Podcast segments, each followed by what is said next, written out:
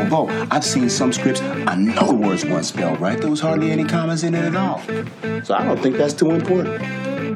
Hey, you want to get on the train here, or you want to ruin another take, huh? It's too cerebral. We're trying to make a movie here, not a film. Man, I don't drop character till I've done a DVD commentary. You want to eat the writer? Be my guest. That will leave you to explain how else your character is supposed to get to Bremen. Welcome to another episode of the In the Mouth of Dorkness Chatcast. Wait a second. It's not just another episode. It's the great big 50th episode. What? That's right. Episode 50 of the It Mod Chatcast channel. And I am joined today by Brian Young, the Turtle Dork. What's up, Brian? What is going on? Yes, I am here. Lisa Gullickson, wife dork. What's going on, Lisa? Not much, Brad Gullickson. Not much. It's the 50th episode. Oh, other than that, it's been really quiet. So here we are celebrating 50 episodes of the It Mod Chatcast channel. I cannot believe that we are actually here. Seriously, I cannot believe that we have done 50 episodes of this show. Yeah. I'm proud of us. Let's pat each other on the back. I'm super proud of us. It hasn't even been a year that we've been doing the It Mod Chatcast channel. Wow. And we have talked to so many amazing and rad filmmakers, actors, directors, producers, costume designers, film composers. It's just been a true pleasure, an honor, and I am gobsmacked every day. And I wanted somebody really, really cool to take us into the next phase of the It Mod Chatcast channel. The episode 50 had to be a big get, right? Oh, absolutely. And I'm stunned that we were able to have both Jesse and Leonard Maltin on the show. Super cool. Yes. Legends. Obviously, Leonard Maltin's movie guide has meant a lot to the dork community. He is somebody that I grew up watching on Entertainment Tonight. Absolutely, same. Reading his reviews, getting mad at any time he would give a movie a bomb. Yes. Just absolutely infuriated me. How dare he say anything bad about John Carpenter's The Thing? Yes. At the same time, though, he would review everything. Like, his movie guides were filled with everything, and that's because he had a crack shot team of writers working for him to get those books produced. And one of those writers was a very young Jesse Maltin. And he and Jesse would then take their love and passion for film into the podcast world, onto the Nerdist Network with Maltin on Movies. And they do what we do, but they get even greater guests. They just had Ted Sarandos of Netflix on the show. Yeah, I saw that. Like, whoa, that's crazy. Yeah. And so it was great to talk to them about what they do and their point of view on interviewing, and it was also just great to, say thank you to Leonard for all the good work that he has done in his career. How did this happen? Well, like a lot of great things on the It Mod Chatcast channel, it occurred because of the Alamo Drafthouse in Winchester, Virginia, our official home. Mm-hmm. And they had just celebrated the 10th anniversary, as you know, if you're a subscriber, because you just listened to the Matthew Modine episode. And the Alamo Drafthouse in Winchester, Andy Gyerison's programmer, has brought a lot of really great talent to celebrate that 10-year anniversary. And he got Jesse and Leonard to fly across the United States to show two really cool things. Well, to host two really cool things. One night they showed three short films and had a discussion with the crowd. The short films were Hollywood It Girl. What was the Snub Pollard short film? Oh my gosh, It's a Gift. Thank you, Brad, for remembering that. And a Little Rascals short. Yeah, that's the one I remember. And you came to that night, mm-hmm. Brian? The first night, yep. And then the second night, they had a secret screening of Alexander Payne's debut film, Citizen Ruth, which I had never seen before. And I really, really enjoyed that. So I don't know. Like, I've said why they are important to me. Do you guys have anything you want to contribute to the Leonard and Jesse conversation? I think just to kind of piggyback on what you were saying, like I think for us at with our demographic and growing up is a bit nostalgic to to be able to converse and meet Leonard Maltin, because he kind of came up around the same time as like a Siskel and Ebert. So it was like Siskel, Ebert, Leonard Maltin. I remember just staying up late watching ET, looking for his reviews about certain movies. And to now, now with this kind of new era of podcasting that he's doing with his daughter, Jesse Maltin, and to have the opportunity to meet him, it's a bit of a surreal experience, yeah. To see this man that I kind of grew up with watching as a kid in my bedroom, like listening to a lot of his reviews on TV. It's just so surreal. How about you, Lisa?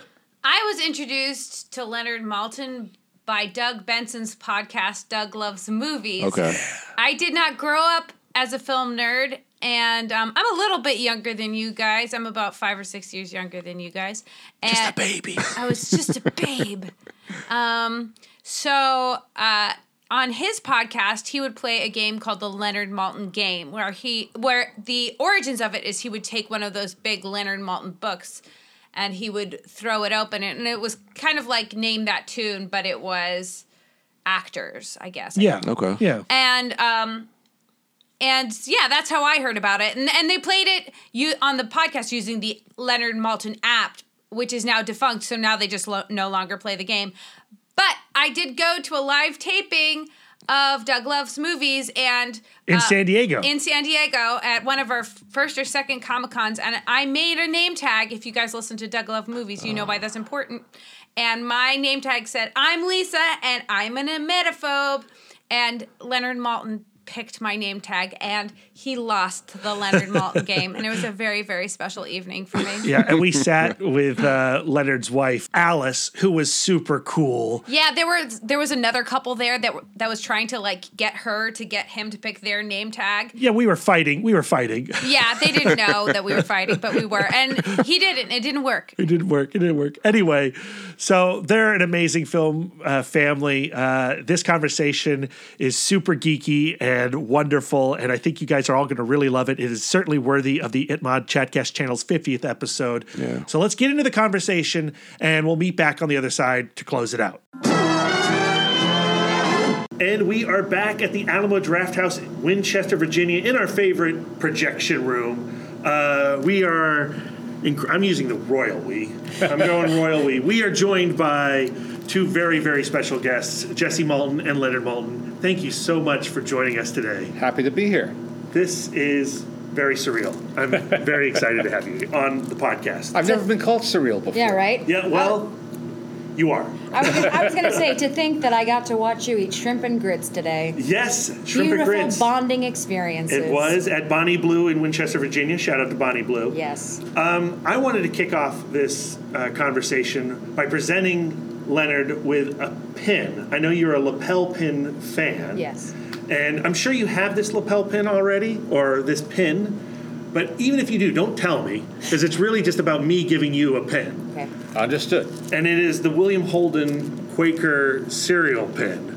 Yes. I've seen photos of your pin collection, and I know you have Quaker pins. It is vast. It is vast. So I imagine you already have a William Holden one. I may well, but I don't know for sure. All right. I have others in this series, but I never tried to collect the whole series because I don't think you have this one. There's like 50 of them or something. Yeah. There's a lot of them. I know his pins because I am the keeper of pins. Okay. I don't think you have this one. All right. Well done, you, and thank you. Yay. Thank you very much. I also brought you In the Mouth of Dorkness pins. Can we just talk about that presentation? Yeah, right out of my pockets. Unison. I have them prepared. Cool. What cool. I love about your podcast, Maltin on Movies, is it does what I would like to, In the Mouth of Dorkness, to do, where it celebrates the craft, the artistry, but also just the passion that comes into every film from both sides of the screen, behind the scenes and the audience. When you guys decided you were going to do Maltin on Movies, what was the thesis of what your podcast was going to be? Well, the podcast kind of evolved. Not to make a long-winded answer, but please do. It started with a format that I created with my then partner, a very talented actor and comedian named Baron Vaughn. Well, hang on. There is something important to know about my dad. If my mom or I suggest something, it is not good enough. But if a stranger comes to him, he's in. Mm-hmm. So I'd been saying you should probably do something like a podcast. That would be really great for you. Got nowhere with it. Earwolf came around and said... After I was on Mark Maron's podcast. And said, would you want it? And suddenly, as if by magic, someone wants to have a podcast. Now proceed. Well, there we are. Mm-hmm. And then Baron got busy with actual work, paying work. And he's on Grace and Frankie and doing all sorts of stuff. So he got really busy, and we couldn't continue doing the show. Jesse started filling in, and she also filled in for me. Yeah, I got sick at one point, and she filled in for me while she was traveling overseas, Skyping in. Yeah, the magic of technology, and but she was really good, and I was not really good. we just started doing it. And we're in our fourth year now. Yeah. So, but what is your idea of what, like when you were doing Maltin on Movies, when you evolved into this next phase, what was your idea to present it? How did you want to tackle these conversations? There was no master plan. Yeah. The plan was simply to try to book, it sounds like a clinical word, but try to book interesting people that we wanted to meet. Yeah. And spend an hour or so talking to. And as you see from earlier episodes, it wasn't necessarily all guests. Mm-hmm. We also did stuff about animation, or we talk about VHS. And that's still something that I like us to do when we can, but we've been so spoiled with great guests that you don't... That's the thing. You don't want to say no. Mm-hmm. You know, when you have fantastic people being offered to you, as much as I'd like to do something on maybe this, well, but I'd also like to speak to this person. The dream... I've always asked my dad, I ask him often... What's your dream right now? What would be the dream right now? And as he'll tell you, my dad is not a big picture person. He looks at sort of like, what are we doing now? What's happening? I'm the person that goes, and then one day we'll make it. You know, that's just how I am. But he'd always said that his dream would be to have a Charlie Rose type show. Long form interview, relaxed, comfortable. And I think that the most fortunate thing is because my dad has had the career he's had, people know him and they trust him. So when we have a guest come in, they already know that it's going to be a safe place. And no ambush questions. No sabotage, right? If someone wants to discuss something difficult, they can. It's theirs to choose, but we will never, ever do anything that makes them uncomfortable. So when I am talking to publicists about it and they ask me, what's the show? I said, honestly, it's an hour-long celebration of the person. Mm-hmm. Because we only choose people we like. You know, we're not like a Jimmy Fallon or Jimmy Kimmel or anybody else named Jimmy who, you know, has to have whatever, it's their movies this week, they're doing the rounds. We choose. So when we say, like sometimes I do feel funny that every week I'm going, I'm a huge fan, but I am. Mm-hmm. And so is he. Yeah, we never had a guest forced on us. Yeah. You know, and we're excited. Which is true of almost every conventional talk show. Yeah. Right. No offense to those shows. It's just the way the game is played. Yeah. And especially nightly. Right. If you got 5 nights a week, that's a lot. It's publicity. It's they're selling something. Right. Exactly. So we have the luxury of choice. Mm-hmm. We choose our guests. Yeah. And we've been very, very fortunate. Yeah. I mean, you know, Mel Brooks, Angela Lansbury, you know, Al Pacino, people like that. You know, you don't get a chance to talk to every day of the week. But then also people we love that not everyone will know. So like Dale Dickey, mm-hmm. You know, you asked us while we were having our delicious Southern lunch. Yeah. You know, some of the people. Well, I can tell you that on my list, it's people like Patrick Wilson, and you know, Billy Crudup, and all kind. Aaron Eckhart. You know, there's a lot of those people who I love because they are chameleons and they do so many cool things, but they don't necessarily get interviewed all that much. I love talking to them. And for me, having Dale Dickey on was a thrill. It really was. I was so excited because that woman is fantastic. Mm-hmm. So yeah, it's really cool to talk to Amy Adams, and she's a lovely person and really smart, all of that. But we also love talking to people that excite us. Mm-hmm. We had Caleb Deschanel on recently, who you also interviewed. The great cinematographer. Yeah. You know, everyone has stories. And James Gray, one of my favorite contemporary filmmakers. I loved Ad Astra. Yeah. So I liked it a lot. I recommend that episode if you're someone who has been having the conversation, where is film at right now, what's going on, because what happened with that episode is unlike any other we've done. James didn't necessarily want to talk about his films. He kind of wanted to talk about film and how things are changing and shifting and what we all feel. And he's so bright. He's so smart and articulate, and you know he's a wonderful person to talk to. And so that episode for me is very special. Yep, and we let it run long. Yeah, we let it go. Danny Houston was fantastic. I mean, fantastic. So anyway, so that's what we've been up to. Right. So when you seek out to celebrate a life of Danny Houston, or James Gray, or whoever, what is your strategy of preparing for that conversation? Oh, well. It depends. If someone is offered, a lot of times it's to promote something. Not always, but most of the time it's to promote something. So in some cases, it's as simple as you have to watch whatever their new movie is, new album, whatever it might be. We just interviewed Diane Warren. The show hasn't gone up yet, but part of it was she's just written this song that Chrissy Metz sings in this new movie. They wanted to make sure we'd heard the song. I didn't need to. She's a 10-time Oscar nominee. Yeah. 10 over 31 years. That's it. So for her, it didn't require much homework. Right. Uh-huh. So sometimes it's as simple as that. It's watching that movie. My dad really likes to. He'll go onto YouTube sometimes and watch interviews with them, just to get a sense of them. Yeah. But not to hear their answers necessarily to specific questions. Mm-hmm. Just get a sense of what they're like. Yeah. And whether they have a sense of humor, whether how they present themselves, mm-hmm. but I like to prepare. I like to prepare as best I can. Well, we were talking beforehand, and you go all over the country talking about all kinds of things. You were just in D.C. talking about Churchill through cinema, and you were saying how you watched as much Churchill in cinema as possible. I was going to be giving a speech to this, a very specific talk. This in Churchill Society. Right. I mean, that's that could be a tough crowd if I don't know my stuff. Yeah.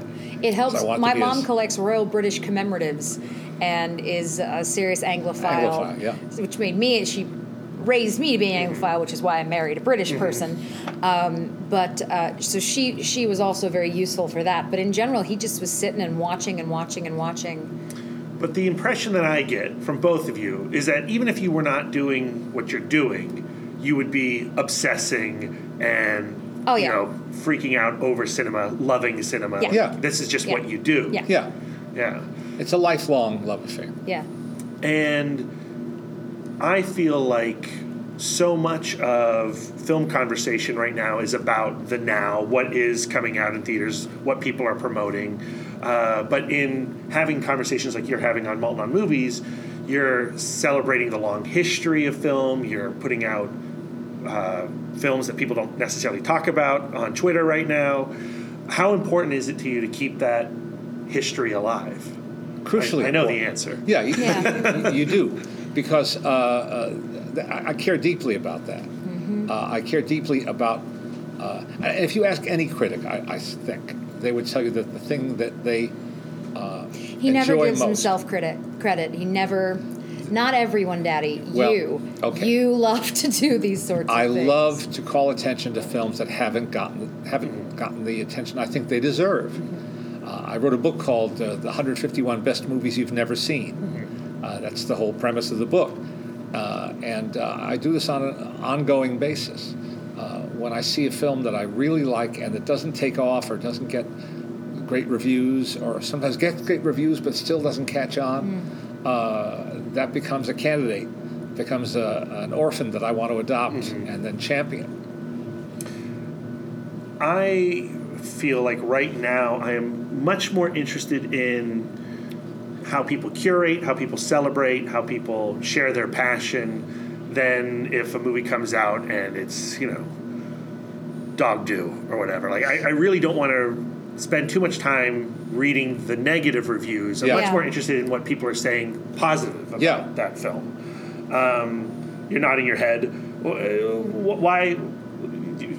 How do you feel about the state of celebration and passion and talking about passion right now in film conversation? Well, there are just a handful of critics I check in on as often as possible. Mm-hmm. And it's partly because I respect them and I respect their opinion, but also it's because I enjoy reading a good essay. Mm-hmm. If I'm reading something, I'm not looking for an opinion. I've already seen the movie. First off, I'm not going to read a review of a movie I haven't seen.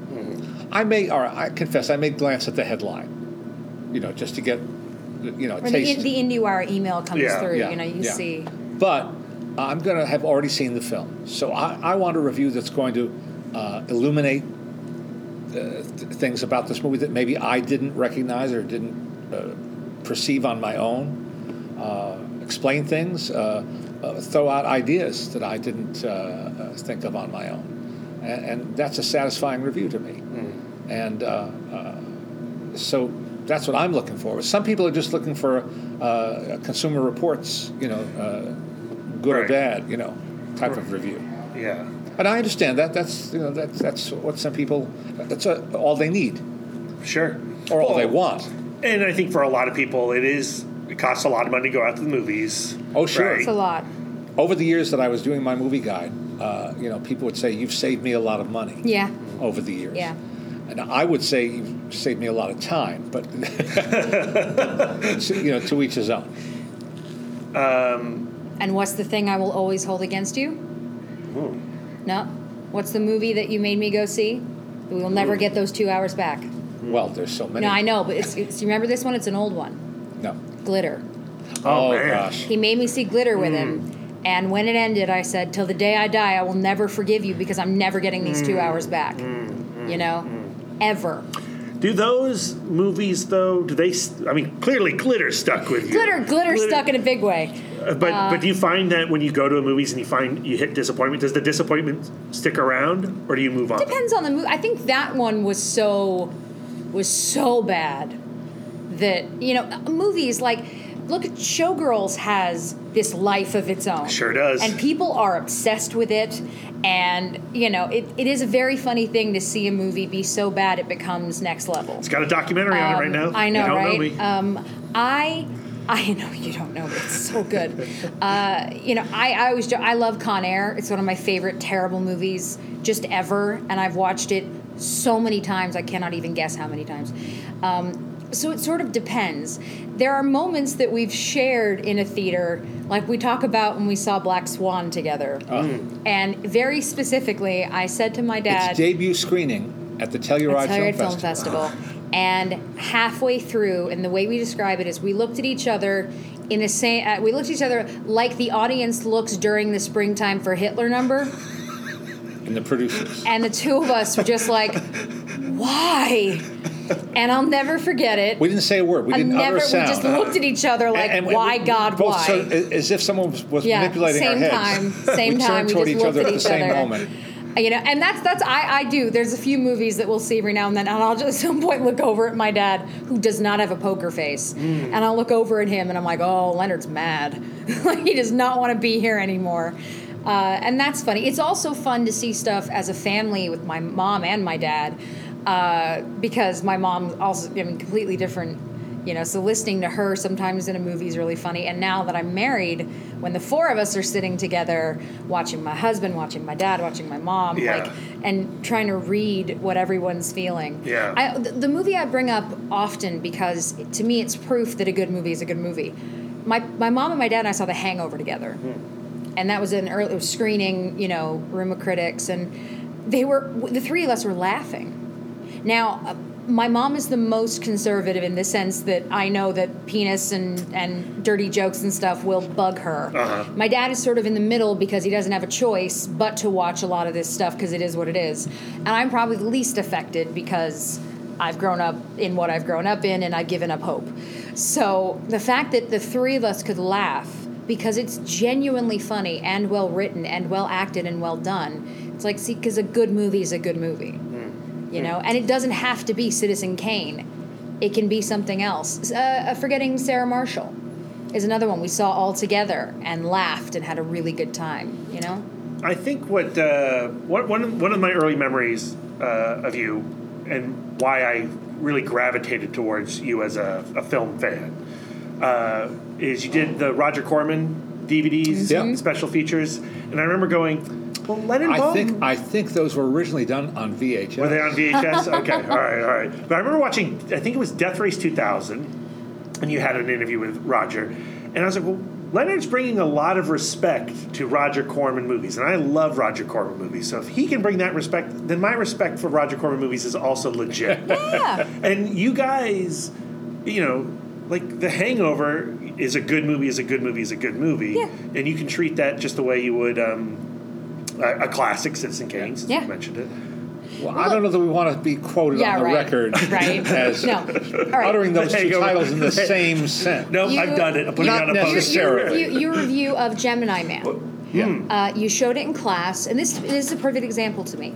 My dad said to me, he goes, it's not anything special, you know, it's not something. He had a good time, and he enjoyed himself, and he liked Will Smith, and he thought that the special effects and the technology was incredible. In the end, people bashed the crap out of that. You can bring it on over. Yeah, you can break the line. Don't worry about it. Sorry. No. People bashed the crap out of that movie. Wings is over here. Okay. Right there. Thank you. That's where Wings live. That's where Wings live. But we have the same thing. Just pop them down here. Thank you very much. Not a problem. You guys enjoy it. So something that I appreciate about my dad is that that's how he looks at things. You know, even in your Ford v. Ferrari review, it's the same thing. It's like, it's a good movie. And I even when we saw it in Telluride, some people said to me, I can't, because those folks don't really want to see blockbuster-ish. You know, to me, it's really well done. It's really well acted. It's a little long, but it's a good movie. And we often talk about the fact that escapism is not a negative. Sure. It's not a negative. I love escapism. Frankly, I prefer it, especially now with everything that goes on. I want to escape. I don't want to watch dystopian society, governments killing us. Like, no, I'm really excited about watching something that's just fun. Right. So while The Hangover and Citizen Kane shouldn't live on the same shelf next to each other, they should both have an opportunity to exist. Yes, they should. Right. Yeah. And thrive. And thrive. And you can watch something like that or Death Race 2000 or whatever and recognize that it's succeeding on its own merits. Yes, exactly. I mean, and you have to take each film on its own terms. Mm-hmm. Yeah. If you're going to watch a cheesy, you know, action movie, then, you know, enjoy what it is, not what it isn't. And I think that's something you teach your students. I really think that that's something that he imparts. It's that, again, I mean, we're sitting in this room surrounded by movie posters. Yeah, all good movies. You know.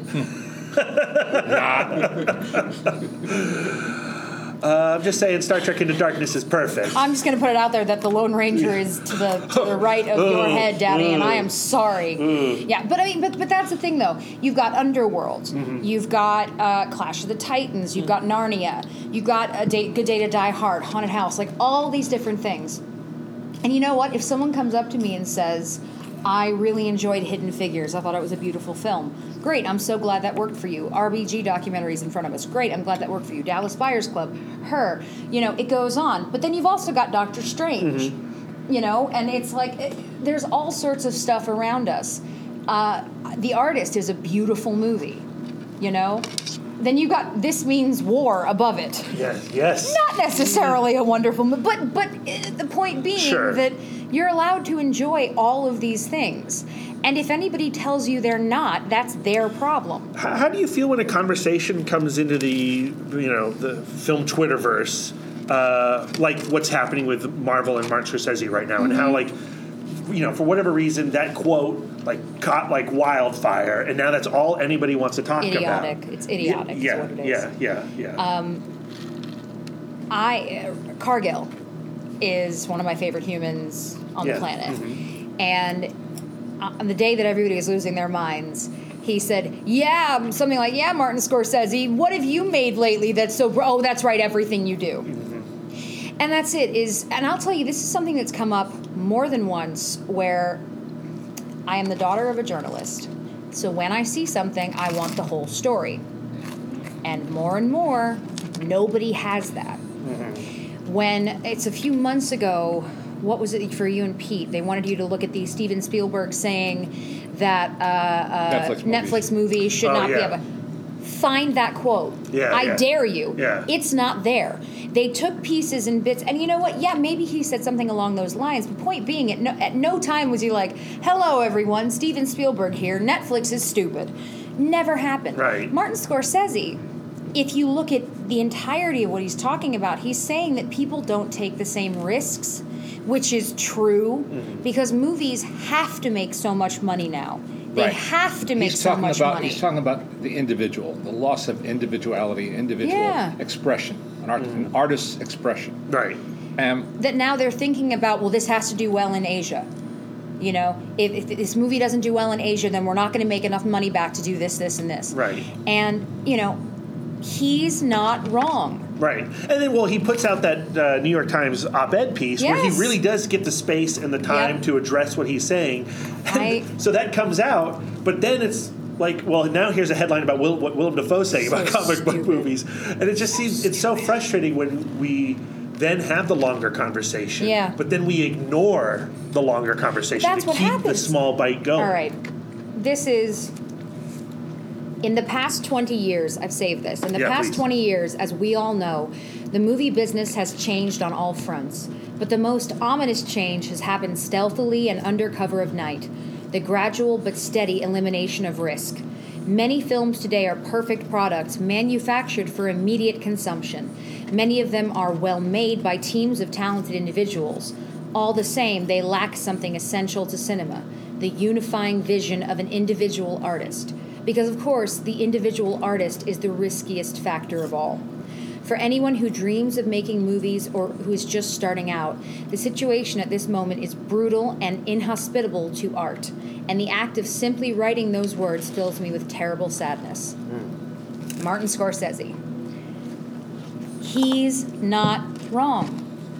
And, yes, there are people... Kevin Feige is an inspiring man.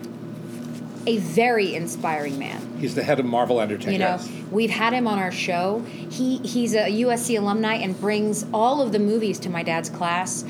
Listening to him is a joy because this is his passion. He is every bit the film nerd that we are. And he brings art to what he is doing. And I mean, to bring in someone like Taika Waititi to do Thor, not everybody would have the nerve to do that.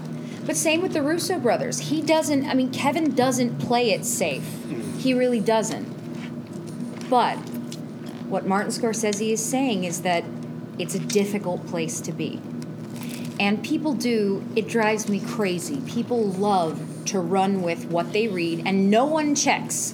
Where did this come from? Tell me more. Mm-hmm. They say, I was raised by journalists who say things like, where did you read that? And did you see the whole thing? Yeah. And where was that published? Game of Telephone. But that's it. Yeah. Where was that published? Mm-hmm. One little film that I mourn over, Martin Scorsese's The Silence. Oh, yeah. I think The Silence is a great movie. And it came out very late in the year, several years ago, late in December. I'm a member of the LA Film Critics Association, and we all got a save the date email when it was coming down to the wire for us to see it in time for our annual vote. And they screened it at Paramount Studios at 11 a.m. on, I think, a Thursday. And I'm so glad I saw it the way I did, because I was wide awake, no distractions. I wasn't feeling spent as I might have had. I'd seen three other movies just before the same day. And I gave it my total, focused attention. And it just wove a spell for me. And I think it's a beautiful, beautiful movie. And during that awards season, I kept saying to people, have you seen it? Did you watch it at home on a screener? Yeah, I did. Wrong movie to do that with. Mm-hmm. The wrong movie to do that with. Just as somebody called me and said, have you seen Michael Lee's new movie yet, Mr. Turner? I said, no. He said, don't watch it at home. Don't watch the DVD. Be sure you go to see it in a screening room or a theater. And my wife and I caught the last Los Angeles screening of the year, that calendar year, mm-hmm. With great anticipation because we're big Mike Lee fans. Yeah. Mm-hmm. And Timothy Spall gives a performance that if there were any justice would have won an Academy Award. That is an extraordinary, transformational performance in a film that's exquisite. Mike Lee is the first time he and his longtime cinematographer, Dick Pope, mm-hmm. I want to say Bill Pope, who was also a cinematographer. It's right. Dick Pope. Dick Pope, yeah. Bill Pope's Baby Driver. Right. They had never worked in a digital form before, and they were worried about it because they wanted to get the look of Turner's paintings. Yeah. And they made tests, and they were very pleased with the tests, surprised and pleased. And the film is exquisite. Mm-hmm. And yet it was very little seen and very little praised. But it's a great movie. Well, that's where you come in as a champion of those films. Exactly. Yeah. And, you know, when Scorsese has an experience like he does with Silence, where he does finally make a film he had been spending nearly half his life making or wanting to make, and then it comes out and it's sort of just not seen. Yeah. And they made it for no money. And now he's got The Irishman, he's taking it, you know, and it's a Netflix movie. Netflix gave him the ability to do it. I still want to see it in theaters, and thankfully Netflix has allowed some art house theaters to play it. And I have seen it on the big screen, and it's amazing. Mm-hmm. But most people are going to see it on the small screen and have that kind of, like, oh, don't watch it that way. Or if you're going to watch it, you've got to give it your attention. So how are you feeling about movies that are going directly into the television? C'est la vie. I can't stop it. Mm-hmm. I can't change it. And you have to adapt. You have to adapt. I try to, there are certain movies I try to hold out for seeing, you know, on a big screen every year. Or even looking back to films of the 50s or 60s, there's some that I would never watch on a DVD or Blu-ray or on a satellite channel or streaming. I'd rather wait until American Cinematheque or mm-hmm. UCLA Film Archive in Los Angeles or maybe an Alamo mm-hmm. Chooses to show it widescreen. I'd rather not see it. And I've ticked off some of those over the years, one by one, and I'm glad I waited. If you see, we did a... at the TCM Film Festival, we did a widescreen show, different formatted widescreen, a whole like a 90-minute to 100-minute presentation of great widescreen sequences, mm-hmm. starting with Obliganza's triptych from Napoleon, and going through The Robe, the first CinemaScope, official CinemaScope movie, and I think we ended with The Chariot Race from Ben-Hur. If you see The Chariot Race of Ben-Hur, you're ducking on a big screen. Yeah. You're ducking and weaving. It is a visceral experience. Have not had the pleasure yet. Makes you nauseous. I will warn you.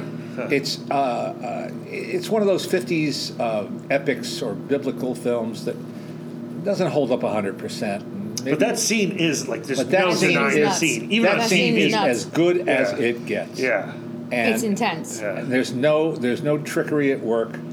There's no Elsewhere in the film, they do use mats, some other optical effects, but not in that scene.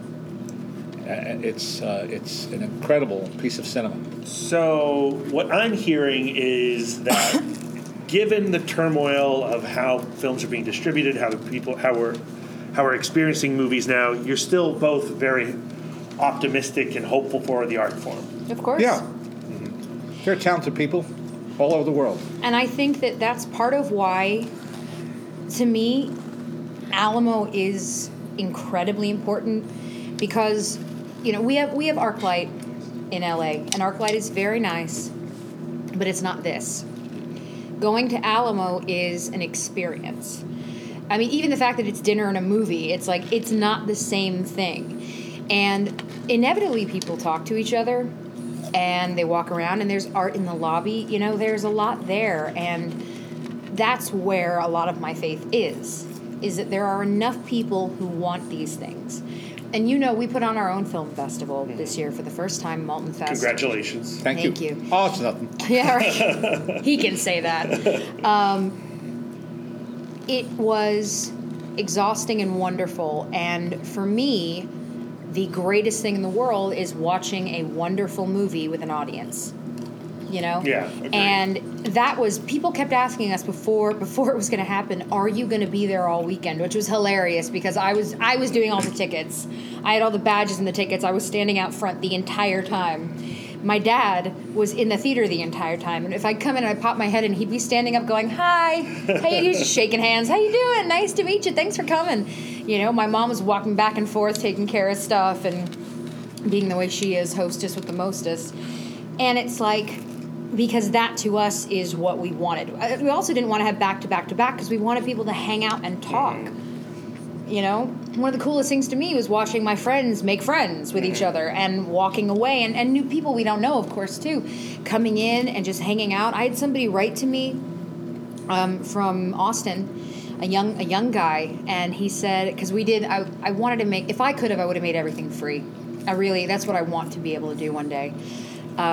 But I did $25 for students, and I extended that to all film teachers, and eventually the whole weekend. Yeah, and just as much as we could, you know. And this kid wrote to me and he said, "I'm bringing my mom to Maltin Fest from Austin, Texas. It's her Mother's Day gift. Is there any way that I could get a deal on her ticket? I'm so sorry to ask." And I said, "Well, I'll give it to you for free because are you kidding? Of course." You know, and then I got to meet them and hug them, and it's like that is what I love. And if we can do anything, it's share our love of movies and meet wonderful people. And that is how you keep it all alive. It's also important to not just be online, because that can be a scary place.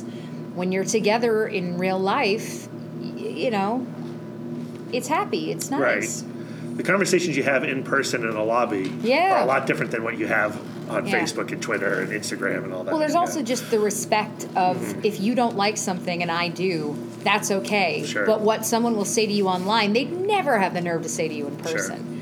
You know, so you bring it to real life. That's what's fun. Well, thank you so much for taking the time to chat with me today. I really, really appreciate it. You give me passion. You give me hope. And sometimes it's so easy to fall into, like, the depressive. Of course and, it is. And it's nice to celebrate. I'm really excited about your talk tonight. Can't wait to watch The Secret Screening. Shh, it's a good movie. So let's get you guys out of here so you can go continue the celebration. Thank you so much. Thank you.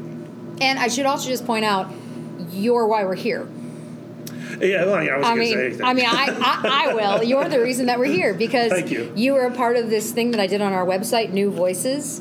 And then you hooked us up with Andy here at Alamo. So you're why we're sitting here right now. Well, thank you for giving me that credit. It's on record. I'm going to take it. But the Alamo Drafthouse, you guys, movies, love, that's everything. Right. Thank you. Oh, man. Brian, like you were saying, surreal. It's so awesome. Very surreal conversation. While I was having that chat with Leonard and Jesse, Brian was filming the whole thing. Yes. I wanted you to get in on that conversation, but you were playing director. I know. And actually, you can check that video should be up now on our Facebook page. So definitely check that out. I made a little video with the Leonard Maltin visit to the Alamo Drafthouse in Winchester. So definitely check that out. But that was surreal. And the odd thing about it is, like, once we finished the conversation, that conversation continued after we finished recording, which I was able to jump in on a little bit. So, like, the craziest thing about this entire event, and, you know, Jesse was super nice to give us props on this, but, you know, a year ago, Leonard and Jesse did this program where they invited new voices in film criticism to contribute to their website. I submitted an article about Harlan Ellison and L.Q. Jones's A Boy and His Dog. They accepted it, put it out on their website.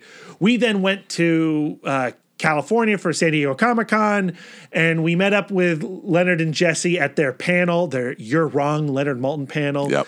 And that was an awesome panel. Yeah. Like how great it is for Leonard's fans to get up to him and tell him why his reviews are wrong-headed and have him defend himself. Yes. And then after that, we met up briefly, shook hands, took photos. Mm-hmm. Very strange and surreal, right? Absolutely. And then we would see them at Fantastic Fest every year because they're kind of staples of that festival.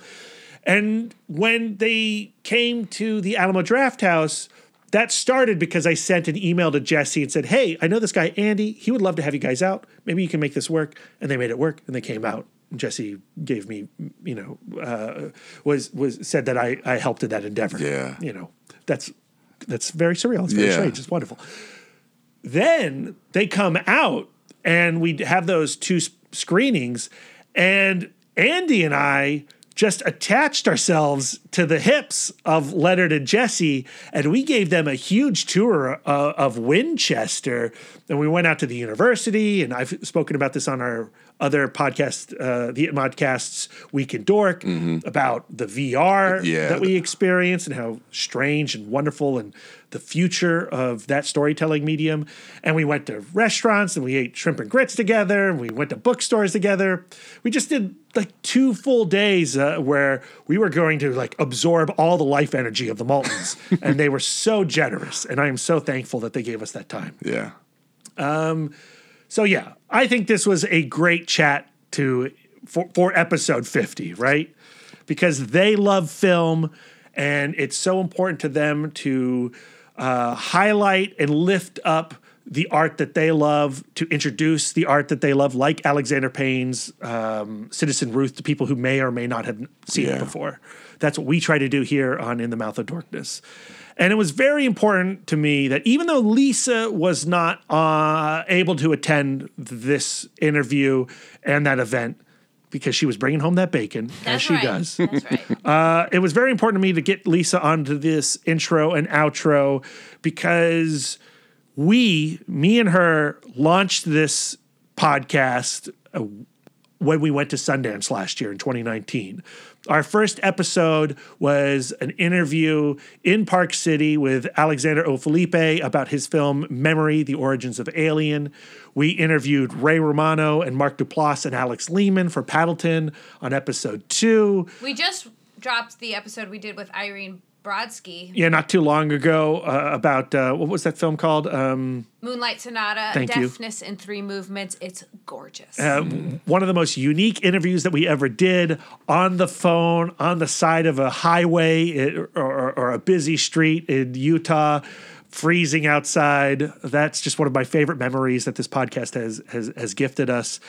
And Lisa, I just, what has this podcast meant to you? I love the opportunities it's brought to me personally, getting to talk to Takashi Miike. Dude. Getting to talk to Bong Joon-ho. Dude. I can't wait to re-release that episode when he wins Best Foreign Film and perhaps Best Picture at the Oscars. Best Director and Best Everything. That's going to be amazing. All of the beautiful times that our collaboration with Alamo Winchester has brought us, getting to hang out with Matthew Modine, getting to hang out with Joe Kelly, a legend in comics, for his film based on his comic I Kill Giants. Co-creator of Deadpool. No big deal. Yeah. Amazing. So I can't wait to see what fruits this brings in the future. Yeah, Lisa and I are about to just in a matter of days return to Sundance Film Festival, our second time, and we haven't locked down any interviews yet. What? But fingers crossed, we got some big names out there. Listen to our Week in Dork episode where I spoiled who I've submitted to. So I don't know. I just. It's been really, really special, very. We've loved sharing these episodes and these chats with you. I personally find it very motivating talking to creative people who are passionate about what they've put out there, and they have their own tips and tricks and ideologies to making your art happen. Mm-hmm. And that really drives me to realize some of my own dreams. And Brian, we got to get you into more conversations. I know. You did one of my favorite episodes where we spoke to producer, actor, Jerry G. Angelo of the film Arctic. Yeah, at the Genre Blast. That was awesome. Yeah, that was my first Chatcast, and that was cool to be a part of. Yeah, very it's definitely one of my favorite memories. Yeah. So we need you to get back on to more Chatcasts. Yeah. I'm looking forward to, possibly some interesting ones. So those of you Maltin heads who have just jumped onto this pod, go back through our back catalog. You will be shocked by the names that are on there. We high-fives ourselves every day for the names that are on there. And I can't wait to see what happens for these people in the future as their careers progress. We also have to send some love to the dork who's not here right now, Billy Dass. The indie dork. Yeah, these Chatcasts are his baby. Oh, absolutely. And they started on our other It Modcast feed. Technically, I guess Darren and I launched it with our very first interview many years ago, 5 years ago, with David Fragario of the film The Signal. Yeah. But it was Billy who really went gung-ho for these interviews and got some crazy guests right out of the gate, and we've been doing interviews consistently because of his hard work. Yeah, I mean he puts in a lot. Thanks, Billy. Yeah, he puts in the legwork, man. Yeah, to get so a lot of go stuff. Follow Billy Dass at WB Dass. I wanted to get him on this episode, but our schedules have just been nuts. Yeah, and we couldn't make it work. But yeah, there you go. So. Next week, who is going to be on the podcast? Oh, my God. Lisa's dreams came true. Her teenage girl dreams she got to speak to at Fantastic Fest. Yes, that's right. We're still bringing you Fantastic Fest interviews. Justin Long. Oh, I swooned. He's petite. And we did not know we were going to be interviewing him until he walked in the door, because we thought we were just going to be talking to the writer and directors of The Wave, which just came out on VOD and is playing in select theaters. Super psychedelic, trippy movie. Yeah, Gilly Klaban and Carl W. Lucas. And they walked in the door, and then the star of the film, Justin Long, walked in the door, and Lisa's jaw dropped. I was very cool. Nobody could tell that I was losing my shit. Nice. You held it up. That's great. Yeah, well, I'm nothing if not poised. So that Chatcast will be coming next week, and then the week after that is another really bizarre, wonderful, Fantastic Fest conversation. This is where Brad was swooning. This is unreal. We spoke to writer-director Jack Henry Robbins about his film VHS, as well as his father, Tim Robbins, who co-stars in the movie. Get your patchouli stink out of my store. I mean, you're going to hear this interview. You're going to hear Brad starstruck. It's embarrassing. And I know if you've been listening to the It Mod Chatcast channel for these last 50 episodes, you've heard me be starstruck and awkward and weird and uncomfortable and terrible many times. This is one of the strangest ones. You're always wonderful. Yes. And so that is something to really look forward to.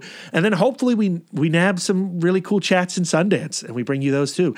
Because and actually, we also have Richard Stanley and the entire cast of VFW in our new future. That's really where Brad was losing his marbles. Yeah, I can imagine. Yeah. That'll be dropping in February on the 14th when that film drops. So there you go. 50 episodes. The road to 100 begins. To those that have been with us since Alexander O. Felipe, we thank you. Share these episodes with your friends. Share them with your family. Yeah. Write us a review. That would be a really great 50th episode gift. We accept 5-star review. 5-star reviews. With some nice compliments. We could use those. We could always use more words of affirmation. Brian. Yes, sir. Where can our listeners find your works of art online? Well, you can find me on Twitter at The Turtle Dork, on Instagram at The Turtle Dork 1, on Facebook at Brian William Young. Also, with In the Mouth of Dorkness, check out the YouTube page where you can find a lot of my reactions, some reviews. We have reviews and reactions for some of the streaming shows. Me and Disco just finished up Mandalorian Season 1. Looking forward to what we're going to bring you guys later this year with Falcon Winter Soldier, Mandalorian Season 2, WandaVision, a lot of stuff stuff coming down the pike on the YouTube channel, so check me out there and Letterboxd as well. Letterboxd. Lisa, are you on Letterboxd? I am. I am on Twitter, Instagram, and Letterboxd at Sidewalk Siren. And if I may plug our podcast, Brad and I have a podcast, Comic Book Couples Counseling, where we talk comics and we talk being in love. Yeah. Right now. At CBCC Podcast. We're covering Rogue and Gambit of the Uncanny X-Men. That's right. Nice. Sherry. I've been told that it's actually just called Shay. Those comic book people, they really love correcting us on Twitter. It feels great. We love it. I love it. Of course, follow Billy Dass at WB Dass on Instagram and Twitter. Darren Smith at The Disco Dork. Yeah. And I am Brad Gullickson at Mouth Dork on all social medias. And until next time, guys, take care. Visions are worth fighting for. Why spend your life making someone else's dreams?